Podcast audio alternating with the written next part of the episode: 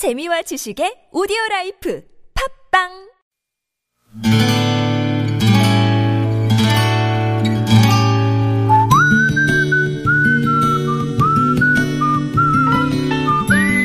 여러분 기억 속에서 여전히 반짝거리는 한 사람, 그 사람과의 추억을 떠올려 보는 시간, 당신이라는 참 좋은 사람. 오늘은 인천광역시 동구 송현동에 사시는 이창순 씨의 참 좋은 사람을 만나봅니다.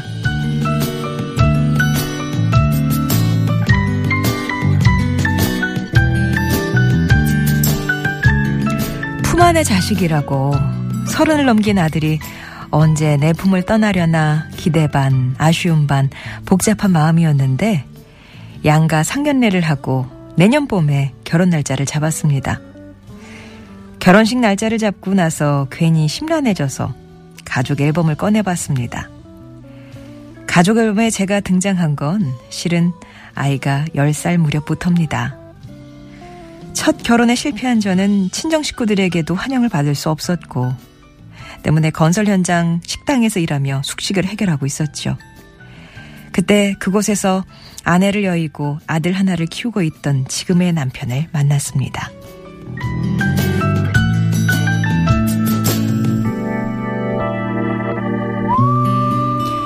외로운 사람끼리 사슴처럼 기대고 살자는 유행가 가사처럼 우리는 서로의 외로움을 알아보았고 자연스럽게 가까워졌습니다. 그렇게 합치기로 하고 아들을 소개하는 자리에서 만난 아이는 저하고 눈도 마주치려 하지 않았었죠. 한창 엄마의 손이 필요했을 나이에 엄마를 잃었으니 그 마음이 오죽했을까 하는 생각에 마음이 짠했습니다.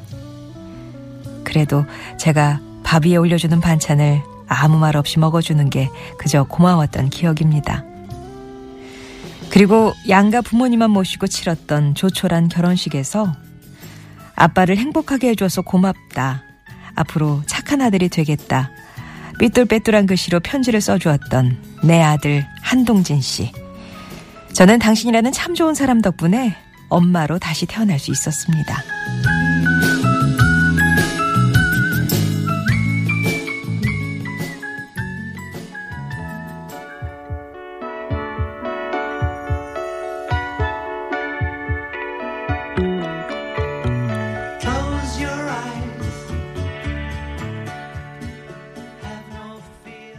존 레논이었습니다. 뷰티풀 보이 전해드렸고요.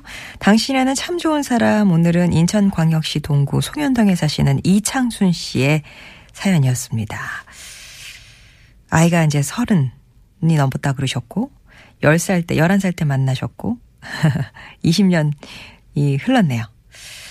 20년 전 그 편지를 아직도 종종 꺼내서 읽어보시는데 아무리 시간이 흘러도 그 편지는 읽을 때마다 그렇게 눈물이 나신대요. 당시에 11살이었던 아들이 공책을 찢어서 쓴 편지에는 비록 맞춤법이 틀린 부분이 많지만 두 분이 행복하기를 바라고 또 함께 나이 들어가는 모습 보고 싶다. 돌아가신 엄마는 늘 아프셨는데 아줌마는 건강해 보여서 좋다. 엄마 돌아가시고 아빠가 불행했는데 다시 행복하게 해줘서 고맙다. 앞으로 착한 아들이 되겠다. 아직 엄마라는 소리가 잘 나오진 않지만 곧 엄마라고 부르겠다. 결혼 축하한다. 이런 내용이 담겨 있었답니다.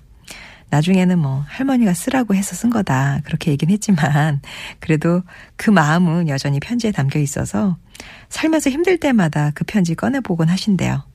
그리고 이거는 이제 좀 비밀인데 내년 그 아들이 3월에 결혼 날짜를 잡으셨대요. 이창순 씨도 그래서 아드님한테 편지를 써볼 생각이시랍니다. 요즘은 틈만 나면 어떤 내용으로 쓰지? 이렇게 그 내용에 대한 고민들을 하고 계시다고 하는데.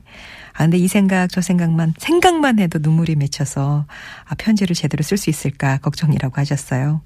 아마도 이렇게 오래 계획하셨으니까, 막상 또 쓸 당시에는 다 정리가 돼서 담담하게 쓰실 수, 쓰실 수 있지 않을까 예, 생각이 됩니다. 이창수님께는 놀이방 매트 선물로 보내드릴게요. 송정이 좋은 사람들 3부는요, 이렇게 여러분 추억 속에 당신이라는 참 좋은 사람 사연으로 함께 합니다.